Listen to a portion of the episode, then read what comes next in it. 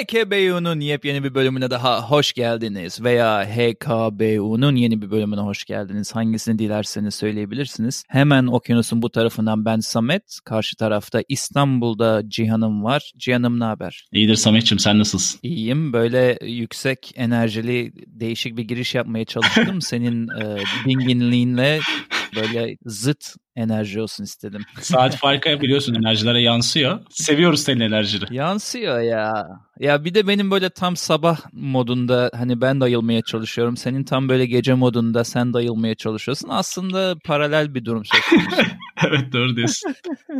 Şimdi bu bölümde seninle 2019'un böyle highlight dediğimiz akılda kalan hem kişisel hem de bu tarafta yani okyanusun bu tarafını hem de o tarafında akılda kalan şeyleri biraz özetleyelim dedik. Doğru mudur?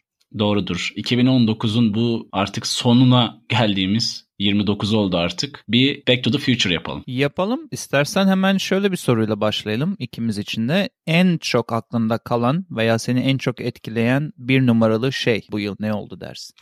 ne diyebilirim değil mi? Sürpriz, sürpriz soru, sürpriz yumurta. Ya aslında şöyle cevap vereyim dediğine böyle hani hafıza olarak geriye dönüp böyle ileri gelmek çok kolay olmuyor biliyorsun. Ufak bir not aldım. Hani Google'da en çok aranan neler oldu diye. Onları istersen hani böyle kopya çekip seninle paylaşayım. Aynen bak Bakalım neler aramış. Bunlar Türk user'lar mı aramış? Evet evet. 2019'da hani Google'ın verdiği datalara göre işte en çok aranan konu başlıkları diyeyim. Birincisi İstanbul seçimlerinin sonucu. Malum olduğu üzere iki kere oy verdiğimiz İstanbul seçimlerinin sonucu bayağı popülerdi. Özellikle her şey çok güzel olacak hashtag'inin popülerliği bu sene bayağı bir revaçtaydı aynen. Evet yeri. kesinlikle. Bir de onunla direkt bağlantılı olan tabii ki YSK'yı aramış Türk insanı. O da bayağı popülerdi biliyorsun. Hı.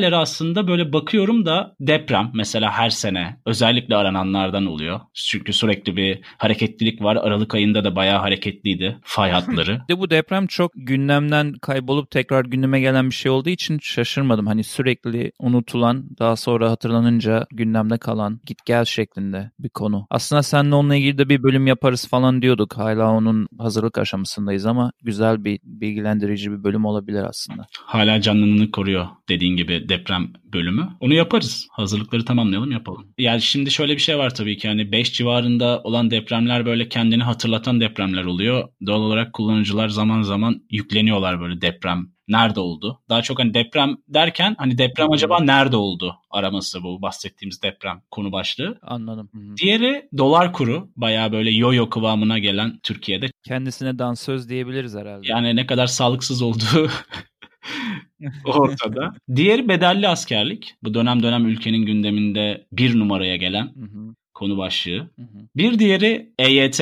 son dönemde çok popüler. Bunu sen bilmiyorsundur. Emeklilikte yaşa takılanlar. Hı. Yani sayısı net olarak bilinmese de hani primleri dolmuş, bütün yükümlülüklerini yerine getirmiş. Sadece hani bu düzenlemelerden dolayı yaşanı bekleyen insanlar. Öyle bir problem var. Onların eylemleri falan da var. Ya sen emeklilikte yaşa takılanlar deyince bu konuyla ilgili hiçbir bilgim olmadığı için bir an şey gibi geldi. Hani ya, ya takılma yaşa falan emeklilikte yani bir, bir şekilde emekli olursun gibi ne, ne diyor bu dedim de anladım şimdi ne demek istediğini. Orada bir herhalde süresel bir problem var anladığım kadarıyla. E, evet orada bir tartışma devam ediyor. Güncel mesela bu 2019 yılı içerisinde aranmış fakat hani son döneminde bayağı güncelliğini koruyor. Bir de tabii ki hani dünyayı ilgilendiren konulardan biri hani hatırlarsın Notre Dame Katedrali yangını vardı. Kullanıcılar onu aramış. Hı hı. İnsanlar bayağı ilgi hı hı. duymuşlardı çünkü hani tarihi bir yapısı da olduğu için. O konuyla ilgili bir şey söyleyeyim sana. Şimdi benim yaptığım listede de Notre Dame Katedrali vardı. Çünkü aslında beni kişisel olarak da çok etkilemişti gerçekleştiğinde. Ben o olay olmadan sadece bir yıl önce oraya gidip ilk defa görmüştüm orayı ve ziyaret etme şansım olmuştu. Dolayısıyla onun gerçekleştiğini haberlerde görünce o gün böyle garip bir şekilde bir hüzünlü bir gün benim için. Çok gerçekten içime oturmuştu. Çünkü bahsettiğimiz hani yapı Türkiye'dekilerin daha iyi anlaması açısından bilmeyenler için hani yaklaşık 850 yıl yaşında olan bir yapıydı. Öyle söyleyeyim sana. Yani baya baya önemli bayağı. bir şeyi kaybettik baya baya önemli bir şey kaybettik. Bir de hani sohbet şeklinde geçtiği için konuyu çok dağıtmadan böyle küçük bir not da vereyim sana bu taraftaki tepkileriyle ilgili. Bu Notre Dame Katedrali'ne inanılmaz yüksek meblağda bağışlar yapıldı Fransa içindeki özellikle varlıklı insanlar tarafından. Hı hı. O da şeyin tartışmasını getirdi bu tarafta. Orada duyuldu mu bilmiyorum ama hani bu kadar işte aç, evsiz, şu bu hasta insanlar varken milyon dolarları bir binaya döktünüz. Çok da etik değil diyenler vardı. Bir anlamda da diğer taraftan hani bu bizim ülkemiz, bizim tarih yapımız, biz istediğimiz gibi paramızı harcarız tartışması vardı. Öyle küçük bir dipnot ekleyeyim senin bahsettiğin. Yani işte hani zenginlerin neye ne vereceği çok belli olmuyor biliyorsun. O yüzden. yani biraz ortada olan bir konu. Dediğin gibi hem o tarafı var hem diğer tarafı var. Ya benim tek söyleyebileceğim bir şey gidip görmüş biri olarak nefes kesiciydi. Yani tam da olmadan bir yıl önce görmüş olmanın hem rahatlığı hem de üzüntüsüyle söylüyorum. Gerçekten hani Türkiye'deki bu belli başlı ilk akla gelen yerlerle aynı değerde benim için bir yapıydı yani. Teşekkürler. ne, sırada ne, ne var elinde bakalım. O bu kadar mıymış aramalar? En tepedekileri seçtim. Bir de hani bunu kişi bazlı olarak ayırdım bir de. Hani 2019'da bakınca neyi hatırlıyoruz ya da Türk insanı neyi hatırlamış şeklinde. Hı hı. İlk olarak söyleyeceğim Emine Bulut ismi çok aranmış. Sen orada duymamışsındır ama 2019'da yine böyle kadın cinayetlerinin göz önünde olduğu bir yıl oldu. Mine Bulut'u duydum ya. Yani baya şey oldu böyle simgesel bir isim haline geldi 2019'da. Evet, aynen. Diğeri Ekrem İmamoğlu. Yine biraz önceki konularla direkt bağlantılı olarak İstanbul seçim sonuçları ve YSK konu başlıklarına bağlı olarak. Bir diğeri umudun umudun simgesi şeklinde. bir diğeri Neslican Tay. Bu da kanser hastası bir hanımefendiydi. Baya böyle Hı. sosyal medyada baya bir takipçisi olmuş olan bir hanımefendiydi. O baya popüler. Seveni de çoktu o yüzden çok ses getirdi zaten. Evet öyle oldu. Son olarak da Palu ailesi diye bir aile vardı. Bu bayağı Türkiye'nin gündemini e, meşgul Sorma etti. Ya. Sen de biliyorsun zaten. Bunlar bayağı... Ona yayın yasağı da gelmişti. Şu an yasağı deldik mi acaba? Tam ortasından deldik. Cart diye.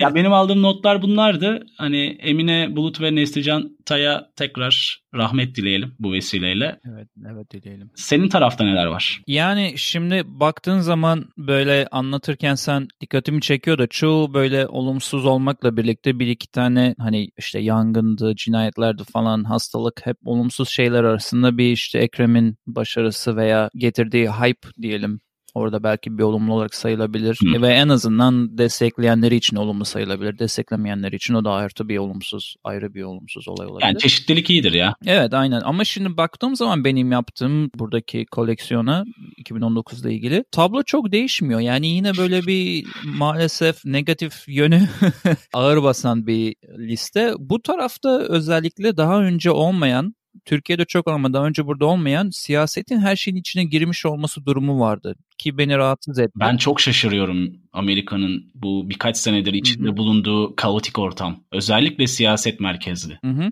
Şimdi burası Avrupa'ya çok benziyordu. Özellikle benim ilk geldiğim 2-3 yıl boyunca siyaset konuşulmazdı. Birbirine sormazsın. Sorarsan rahatsızlık veren bir konuydu. Aile içinde çok yakınsan belki siyaset konuşulur. Onun dışında herkes kendine tutardı görüşünü. Herkes gider oyunu verirdi. Hayat böyle yuvarlanıp giderdi. Şimdi abi bir partiye gidiyorsun, bir akşam yemeğine gidiyorsun, sokakta duruyorsun, işte cime gidiyorsun, antrenman yapmaya televizyonda her yerde o oynuyor evet. falan. Hani sürekli böyle bir hayatın içinde Türkiye'ye benzer. Sürekli ve işe gidiyorsun herkes diyor duydun mu bu bunu yapmış, o şunu yapmış, şurada işte başkan Twitter'da bunu yazmış. Hani sürekli böyle bir seni dürtükleyen bir durumda. Onu söyleyebilirim yani 2019'da çok ağır bastı. Özellikle şu an içinde bulunduğumuz ayda. Evet. Bu kongrenin de artık impeachment'ı yani daha önce impeachment'dan bahsetmiştik. Hı hı. Başkanın başkanlığını iptal etmekle ilgili somut adımlar atması da baya baya gündemi böyle ta işte Ocak'tan aralığa kadar taptaze tutmuş oldu siyaset anlamında. Bir, bir o var birinci sırada benim için. Diğer şey de hani 2020'yi de etkileyecek bir süreç. Tabii bu devam eder böyle diye düşünüyorum. Peak şeklinde yani tavan yapmış bir şekilde devam eder. Bununla bağlantı olarak bir tane daha söyleyeyim. Tarihin en uzun government shutdown yani 35 günlük devletin kapanması durumu vardı. Şimdi devlet nasıl kapanır diyecek Türkiye'de orada böyle bir orada böyle bir konsept yok. Aynen ciddi anlamda dükkanı kapatıp gidiyorlar. Bu sefer rekor kırdılar işte Trump yönetimini 35 gün kapattılar. E, bu kapanınca ne oluyor? Biraz daha günlük hayatta bizi nasıl etkiliyor onu anlatmaya çalışalım. Mesela milli parklara giremiyorsun. Adli durumlarda gecikme oluyor ciddi anlamda. Mahkemelerde gecikme oluyor. Devlet tarafından işletilen büyük yapılar, restoranlar, e, eğlence merkezleri falan onların hepsi kapanıyor. Yani baya baya bir herkes etkileniyor. Hatta o kadar büyük bir kriz oldu ki bu aileler ödenmiyor bu arada maaşları devlete çalışanların. Onlar baya bir protesto yaptı. Hani 35 gün çünkü demek onlar için iki tane maaş kaçırmak demek. İki haftada bir ödendiğini düşünürsek. Şöyle bir bakıyorum. Çok büyük bir rüşvet skandalı oldu burada üniversitelerle ilgili. 25 milyon dolara varan bir rüşvet skandalı. Bu da şöyle bir şeymiş. Zengin insanların içinde bazı aktör ve aktrislerin de bulunduğu zengin insanların üniversiteye normalde giremeyen öğrencilerini SAT dedikleri bu giriş sınavı ile ilgili skorları değiştirmesi için okullara verdiği Aa. paralar şeklinde. Aynen o büyük bir skandaldı bu sene gerçekleşen. Ya bak farkındaysan hep negatiften gidiyoruz hala. Olumlu bir şey söyleyelim. İlk kara delik resmi bu yıl çekildi evet. tarihteki biliyorsun. Evet. O güzel bir fotoğraf. Güzel benim için ve evet ve bizim gibi bilimi çok ilgisi olan insanlar için de bence güzel bir gelişmeydi. Böyle heyecan vermişti onu görmek. Bu resmi çekilen kara deliğinde ufak bir bilgi daha burada da verelim madem konuşuyoruz. Bizim güneşimizden 6.5 milyar kere daha büyük bir kara delik olduğunu saptamışlar çap olarak. Onun dışında Notre Dame'ı zaten bahsettik. Bu Notre Dame yangınıyla paralel olarak bir de Amazon yangınları biliyorsun çok etkiledi dünyayı bu sene. Evet. Yani Amazon'da Brezilya'da. O konuda da biraz biraz içine girdim böyle baktım deştim falan. Oradaki başkanın galiba çok çıkarı varmış ve çok da fazla durdurmak için bir şeyler yapmıyormuş diye. Hani biliyorsun dünya genelinde durumda başkanlar, başbakanlar zaten problemli. 2019 genelinde aynen 2019 genelinde bakarsak problemli kişilikler oldukları için o biraz üzdü. O konuda bayağı endişe vardı. Geçen başkan yani Brezilya başkanı bir açıklama yapıp Leonardo DiCaprio'yu Amazon yangınlarından sorumlu falan tutan bir açıklama yaptı. Destekliyorsun gibi. Böyle garip garip şeyler yani. Valla şöyle söyleyeyim başkana katılıyorum. Eğer Leonardo DiCaprio orada ağaçları kesip hayvanları Yaktıysa. otlaması için yetiştir ya aynen yakıp ağaçları yakıp kesip ve yakıp hayvanları otluyorsa hayvan sahibi ise o zaman katılıyorum. Çünkü genel olarak yakma ve kesme olayını alan yaratıp cattle graze dedikleri yani bu işte ağırbaş inekler bilmem nelerin orada çim yemesi için yapılan saçma sapan bir sebepten yani. Ama baktım işte dediğim gibi biraz daha derin bu konuya. İnanılmaz bir ekonomik geliri var o endüstrinin Brezilya'da. O yüzden sanırım öyle bir olaya girişiyorlar. Hani bu hayvancılık bayağı bir getirisi Ama var. Ama bahsettiğin yangın çok büyük kapsamı olan bir yangın yani hani. Tabii inanılmaz başka, büyük. Başka şeyler döndüğü kesin orada. Onun dışında bu yılda şöyle Spotify'a bakayım dedim en çok neler dinlenmiş diye. En çok dikkatimi çeken Post Malone adında bir rapçiydi dünya genelinde. Kendisi Guitar Hero'dan gitar öğrenip SoundCloud'da meşhur olup oradan alıp başını gidip işte milyonların dinlediği böyle rap, R&B, pop ne varsa karıştırıp yapan bir arkadaşmış. Küçük bir arkadaşmış. şey gibi alevli meyve tabağı gibi diyorsun yani. Aynen ortaya karışık yapmış. Ama şarkılarına biraz bakayım dedim. Çok ilgimi çekmedi benim şahsen ama bir tane falan vardı hoşuma giden. Bir, Beğenmeye çalışmışsın. Bir tane var. Beğenmeye çalıştım idare ediyor ama e, bunu dünyanın takdirine bırakıyoruz. Malum dünya beğenmek için demiş. Bize söyleyecek bir şey kalmıyor. Bunlar yani benim elimde bunlar var genel olarak bu taraftan baktığında. Ama şeyi de atlamayalım şimdi. Senle ben kişisel bazda bu podcast'ı başlattık. 2019'un diyorsun en tepedeki şeyi olarak, noktası olarak. Yani evet çünkü şimdi kişisel anlamda biraz konuşacak olursak bence senin de benim de tam hayatımızın en ihtiyaç duyduğu zamanda cuk diye oturan bir şeydi. Benim biraz benim aklıma gelip sana teklif etmemle olan bir şey oldu açıkçası ama hobi olarak başlasa da çok özverili ve disiplinli güzel bir keyif veren bir şeye dönüştü diyebiliriz çok kısa bir zamanda. Doğru diyorsun. Bir de şey var. Hani bu kadar teferruatlı ve uğraştırmalı bir şey olduğunu başlarken bilseydik acaba böyle bilekleri sıvar mıydık o da var. Veya acaba hadi her hafta yapalım şeklinde girişir miydik? Onu da, ondan da çok emin değilim ama yaptıkça daha çok keyif veriyor. Daha çok insan dinledikçe daha çok yapasımız geliyor. Dolayısıyla ben çok memnunum. Bir de senle benim tekrar iletişimimizi düzenli bir şekilde kurmamıza sağlaması açısından zaten ilk çıkış amacı oydu. Oradan başka şeylere evrildi diyebiliriz herhalde. Kesinlikle öyle oldu. Peki sen 2019'da en çok ne dinledin? Böyle Post Malone'dan falan bahsettin ama kendinden neler söylersin? ben Post Malone falan dinlemedim. Adamın ismini bile bilmiyordum da benim Spotify'ın bu Wrapped Up dedikleri yıl sonu numaralarını falan yayınladılar ya herkes hı hı. için. Herkes Insta'da orada burada paylaşıyordu falan. Benim Spotify'ım bana en çok podcast'imizin de ismini aldığımız Red grubunu dinlediğimi, yabancı bazda da en çok benim hatunum dediğim Halsey'i dinlediğimi söyledi. Senin sayende ben de evet. oldum. Biraz sana da bulaştırdım evet. evet. Senin kısmında en çok dinlenen ne olmuş? Ya benim de aslında seninle biraz eşleştiğimiz bir durum olacak ama ben de Red dinlemişim en çok. Hani yeni çıkan albümü dinlemişim hatta Yersiz Göksüz zamanda. Aynen. İlave olarak Aynen. da son dönemde Michael abiyi çok dinliyorum. Onun Michael Kivanuka'nın son Michael Kivanuka son albümü Kivanuka'yı da Red'in yakınlarına yaklaştırmışım yani son dönemde çıksa da ama ağırlıklı ben Türkçe rock dinlemişim. Çok şaşırtıcı bir şekilde, yoğun şekilde olmuş biraz böyle. 2020'de biraz hmm. evrilmeyi düşünüyorum. Kediler, kediler, kediler diyorsun. Öyle oldu. ya Türkçe rock dinlemen sorun değil. Bence iyi olmuş biraz çeşitlilik katmışsın Spotify Türkiye numaralarına. Çünkü yine bahsedecek olursak bakıldığında en çok Ezel ve diğer Türk rap şarkıcıları dinlenmiş Türkiye'de de. Yani sen de Türkçe rock ile bir baş kaldırda bulunmuş. Ya zaten rap bütün dünya genelinde 2019'da zirvede olduğu için onun çok tahtından sarsma şansın yok. Önüne geçilemez bir şekilde aldı başını gidiyor diyebiliriz aslında. Öyle oldu. Peki ne izledim böyle? Ya şunu izledim de 2019'um bir değişti dediğin bir şey oldu mu? Valla böyle yılımı değiştiren bir şey izlemedim ama her zaman iple çektiğim Stranger Things'in yeni sezonunun gelmesi Cadılar Bayramı ile birlikte. Şu, yoksa Cadılar Bayramı değildi galiba. Yok değildi. 4th of July. Hı hı. Independence Day e, buradaki kurtuluş bağımsızlık günüyle beraber gelmişti sanırım. Onun ben Ekim'de izledim onu. Geç izledim. Oradan aklımda kalmış. O hoşuma gitti. Bir de başlayıp yarım bırakmışım ama sen çok methedince Dark'a geri döndüm. İzle diye. Aynen. Dark'a geri döndüm. Döndüğüme de hiç pişman olmadım. Onu da bayağı sevdim. Hoşuma gitti. Hı hı. Bir de zaten önceki bölümlerde bahsetmiştik. Ee, bu biraz tekrar olacak. İşte Mindhunters'ın yeni sezon düşmesi inanılmaz hoşuma gitti. Çok sevdiğim bir dizidir. Onun ikinci sezonu. Aldı götürdü beni. Bayağı bir sürükleyici oldu. Aynen. Sende ne var ne yok? Bende Dark var. Her zaman olduğu gibi böyle her bölüm Dark Dark diye diye geliyorum ama Dark bayağı böyle aldı götürdü beni. İlave olarak da böyle psikopata bağlayacak şekilde Hawaii Meteor Mother'ı böyle baştan izledim. Hmm, Hawaii Meteor Ondan haberim yoktu.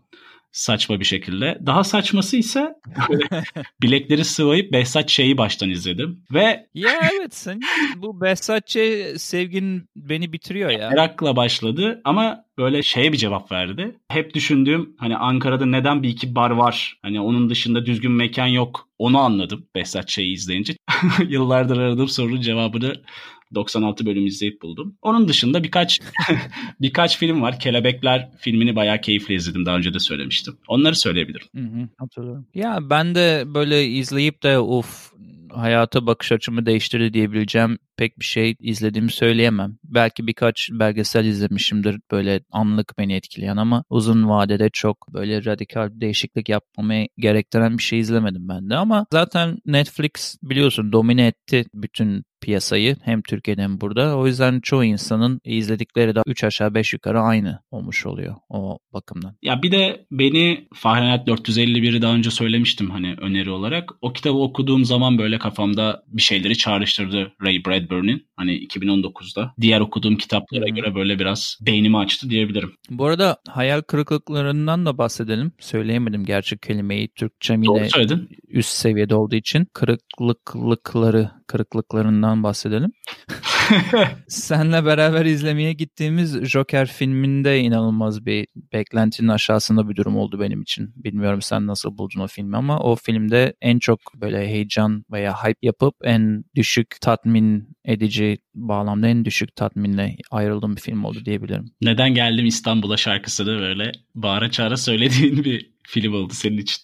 Evet sakindi ve şeydi hayal kırıklığıydı. Bir de özetlemek gerekirse hayat anlamında senin burayı ziyaretin ve benim Türkiye'yi ziyaretimde gerçekten bu yılın hoş enstantanelerinden biriydi diyebiliriz herhalde. Yılın iyi kileri kısmında evet kesinlikle. Senin İstanbul turun daha doğrusu böyle ufak Türkiye turun. Benim Amerika turum. Hı hı. Böyle şeydi. Seninki hı hı. ilk yarısındaydı yılın. Benimki ikinci yarısındaydı. Ama yılın enlerinde liste başı. Kesinlikle benim için de. Zaten hayat kaçık bir uykuysa ondan kaçmanın ve onu hafifletmenin en güzel yolu bazen her şeyi bırakıp kafayı dağıtmak için bir yerlere gitmek oluyor. Benim için en azından. Peki hazır iyi kiler kısmına girmişken 2019'un nasıl geçti istersen böyle hızlıca bize bir anlat. Valla zaten az çok anlatmış olduk yaptığımız şeylerle ilgili. Genel anlamda recovery şeklinde yani iyileşme süreci diyebilirim bilenler bilir bu geçen yılki Kaliforniya yangınlarından etkilendiğimiz için on, onun yaralarını sarma şeklinde geçti diye özetlemek istiyorum. Bol bol spor yapmaya çalıştım. Düzenli ve sağlıklı beslenmeye çalıştım. Yaşımız biliyorsun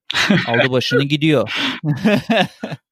Yani şairin dediğine göre yolu yarılamışız. Ona göre de yaşamaya çalışıyoruz. Onun dışında işte kediler, kediler, kediler şeklinde yoğun bir iş hayatıyla yılı bitiriyoruz canım. Sende ne var ne yok? Valla ben de işte İstanbul'da yılbaşı sonrasında böyle Haziran başına kadar iş sebebiyle İzmir taraflarındaydım biliyorsun. O projeyi hmm. tamamlayıp işte benim ağırlık merkezim olan İstanbul'a geri geldim. Ondan sonra temelde ikinci yarısında ben İstanbul dolaylarındaydım. Bir ara senin yanına geldim, bir ara başka yerlere gittim falan filan şeklinde geçti. Yani özetle benim için böyle değişim yılı oldu 2019. Böyle geriye dönüp bakıyorum da şu an halimden gayet memnunum. Samet'ciğim. Böyle geçiş süreci gibi bir yıl oldu diyebiliriz herhalde senin. Evet böyle bir rejenerasyon yılı oldu. Bakalım. Hı hı. Sıradakini bekliyoruz yıl olarak. İstersen 2020 öngörün var mı ondan bahsedelim. Aa, bir Nostradamusçuluk mu oynuyoruz yani, yoksa birazcık? Evet böyle kendine not şeklinde. Bazı insanlar böyle kendilerine video çekiyorlarmış ya gelecekteki kendilerine. Hmm. Sen de mesela gelecekteki Samet'e şu an podcast aracılığıyla bir kayıt yolla. Bütün dinleyiciler böylece kolayca yargılayabilsin seni yapamadıysam şu an söylediklerim değil mi? Geçen sene şöyle bir şey söylemiştin ama bu sene nanay yapamadın kardeş şeklinde. Çıtayı tabii ki Everest'e koyma. Yani böyle kabul Hı-hı. edilebilir. Kendini üzmeyecek bir şeylerden bahset. Ağrı Dağı'nın et, eteğinde takılsam yeter bana zaten. Yani kaydı kapattıktan sonra bana özelden söylersin böyle ütopikleri. Valla kişisel bağlamda çok fazla aşırı bir değişim içeren hedefim yok. Yani belki yaşadığım yerle ilgili bir değişiklik olabilir yine. Çünkü göçebe bir moddayız geçen seneden beri. Biraz belki kariyer anlamında ilerlemeye çalışmak olabilir okul ve iş anlamında. Ama böyle dingin modumu korumak istiyorum açıkçası. O bakımdan bir de biraz biraz daha fazla seyahat içeren bir yıl olursa benim için güzel olabilir. Geçen yani bu sene Türkiye'yi ziyaret etsek de geri kalanında fazla bir yerlere kaçma fırsatı bulamadım. Belki bu sefer biraz daha en azından Amerika içinde başka eyaletleri görmeye başlamak isterim. Hani daha şu anda Kaliforniya dışına çok fazla çıkmadım bir iki eyalet dışında. Belki o bakımdan güzel bir yıl olabilir. Böyle bir Miami, işte New York, Washington, Seattle, Portland Ay. bu tarz yerlere gitmek istiyorum. Öyle şeyler yapabilirim belki. Evet, sen de bana katılmak istersen kapımız her zaman.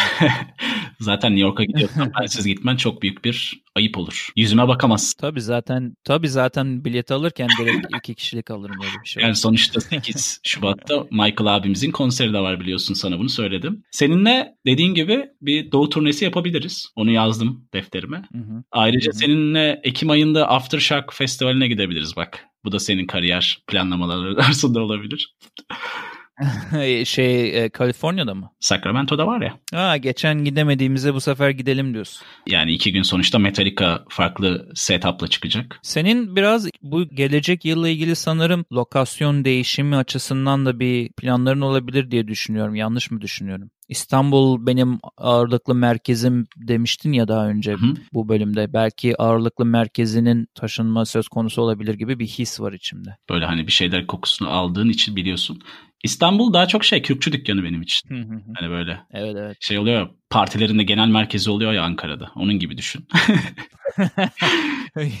Valla senin balkondaki manzarayı düşünürsek hani bir parti merkezi için güzel bir manzara.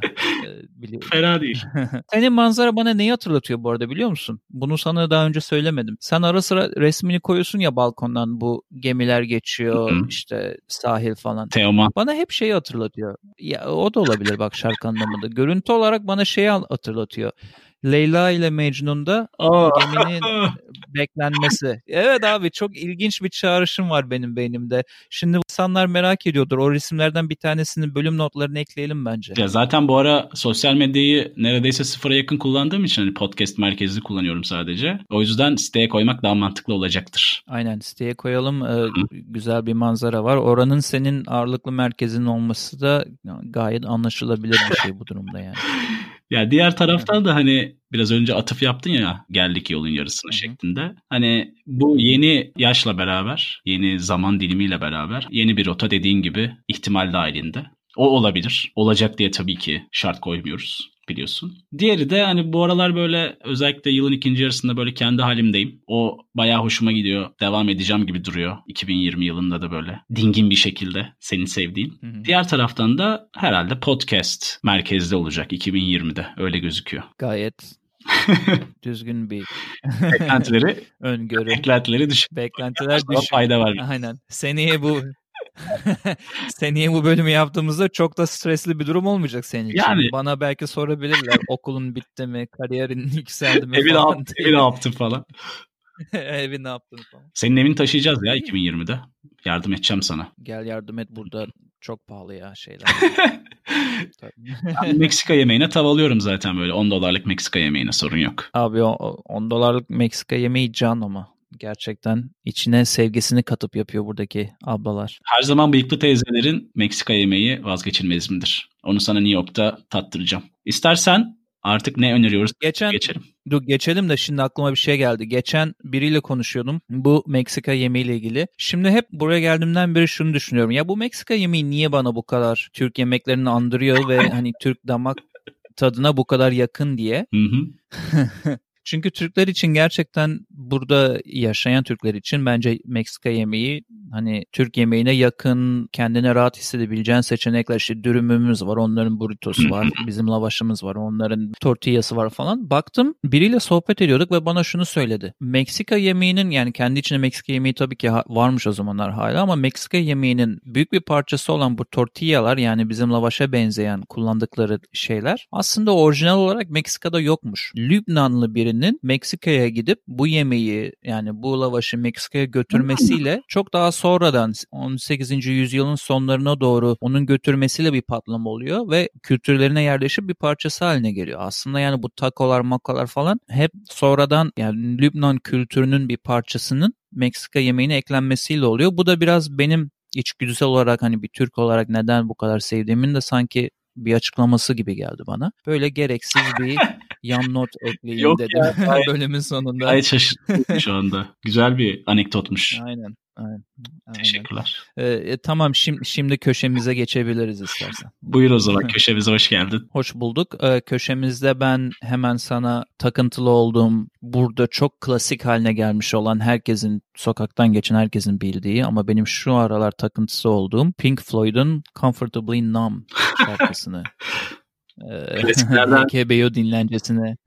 Aynen. Büyük klasiklerden. Onu buraya eklemek istiyorum. Hı hı. Türkiye'de zaten Another Brick in the Wall deyince herkes Pink Floyd'u biliyor ama diğer şarkıların biraz daha gölgede kaldığını düşünüyorum Türkiye'de. Bir de böyle izleme olarak hani çok Netflix odaklı gidiyoruz ama aslında burada başka bir popüler platform olan HBO'nun yaptığı bir diziden bahsedeceğim. Şimdi herkesin aklına Game of Thrones ve Westworld gelecek. Ama benim önerim burada 3 sezonluk bir dizi 2014 yapımı The Leftovers. Hmm. Bu dizi yarım kalmıyor. Yani 3 sezon için planlanıyor ve 3 sezon içinde bitiriliyor. O yüzden sonu da çok tatmin edici. Böyle uzatılan bir şey değil veya yarım bırakılan. IMDB'de 8.3 almış. Rotten Tomatoes'da 91 almış 100 üzerinden yani çok çok zor zaten not alınan bir yer orası da. O yüzden söylüyorum. Çok kısa böyle bir cümlelik konusunu da söyleyeyim sana. İlgini çekerse sen de başlarsın. Global bir apokaliptik durumda 140 milyon kişi dünyadan iz bırakmadan çat diye kayboluyor. Konu böyle başlıyor yani. İlgi çekiciymiş. Evet ya yani 140 milyon kişi sadece kayboluyor ve 3 yıl sonra bunlardan bazıları tekrar görünmeye başlıyor. Öyle bir konusu var. Ve bu Leftovers ismi de buradan geliyor. Hani geriye geride kalanlar, geride bırakılanlar şeklinde. Çünkü onları konu ediyor. Hani nasıl bulabiliriz, nereye gitti bu kaybolan insanlar şeklinde. Konunun nereye bağlandığını söylemeyeyim. Merak edenler izlesin, bulsun. Benim önerilerim kısa ve net. Bu kadar. Ee, bu arada unutmadan söyleyeyim. Ayrıca bu Tom Perotta'nın bestseller sınıfına giren bir kitabından uyarlandı. Hmm. Yani iyi bir kitaptan iyi bir show çıkmış diyebilirim. Senin elinde ne var? Benim elimde 2019'da en çok dinlediğim iki şarkı var. Dinlediklerimden ya da daha doğrusu. Bir tane de kitap var. Tekrardan okumaya başladım. Şarkılara gelirsek HKBU dinlencesi playlistimize eklemek istediğim. Birincisi Büyük Ev Ablukada'dan En Güzel Yerinde Evin şarkısı. İkincisi ise Red'den Sen de Saçmala. Bunları. HKBU dinlencesi playlistimize ekleyelim. Bu arada sen de saçmalı deyince bu hani en çok dinlenen grup Red dedim sana Spotify için ama Spotify ayrıca bana en çok dinlediğim şarkı bazında da sen de saçmalanın en çok dinlediğim şarkı olduğunu söylemiş. Gerçekten. İyi denk geldi. Hayret. e, kitap olarak ise tekrar okumaya başladığım Oğuz Atay'ın Tutunamayanlar kitabı böyle 2019'a böyle cuk diye oturacağını düşündüğüm bir kitap önerisi olarak aklımda. Yani ben de onu çok uzun zaman önce okumuştum ama tekrar okunmasında hiçbir sakınca olmayıp hatta fark, hayatının farklı zamanlarında farklı bir anlayışla okumanın aslında çok ilginç olabileceğini düşünüyorum. Güzel bir öneri olmuş o bakımdan. Teşekkür ediyoruz. Ben, bu sefer ben söyleyeyim. Teşekkür ediyorum. Ben teşekkür ediyorum. Ya bu yaşta bakalım nasıl etki yaratacak deyip başladım. aynen aynen. Anladım zaten o bakımdan güzel bir karar olmuş. 2019'u paketleyip rafa kaldıralım istersen. Zaten bitse de gitsek modunda bir yıl oldu çoğu kişi için diye düşünüyorum. Kesinlikle öyle oldu. Ee, Twitter'da en çok takip ettiğimiz hesaplardan biri 2019'un tamamlanma barı hesabı. İyiymiş. Ben senin güzel sesinle kapanışı bu yıl sana bırakıyorum. Bu şeref senin canım. Teşekkür ederim. 2019 senesini geride bıraktığımız bu Samet'le beraber yaptığımız özel bölümün sonuna geldik. Umuyoruz 2020 senesi herkes için çok çok daha güzel bir yıl olacak hepimiz için. Herkese bol sağlıklı, bol paralı, bol sevgi ve aşk dolu. Böyle klasik Gönül klasik bir dilem şey içime içime ne kaçmıştı benim geçen ya. Zeki Müren kaçmıştı yine sanki aynı durum oluyor gibi. Herkese efendim 2020 yılında bol sağlık, bol para ve bol aşk dileğiyle. Hoşçakalın. Herkese bu bölüm için de tekrar teşekkür ediyoruz dinledikleri için. 2020'nin ilk bölümünde herkese görüşmek üzere. Hoşçakalın. Bay bay. Hoşçakalın.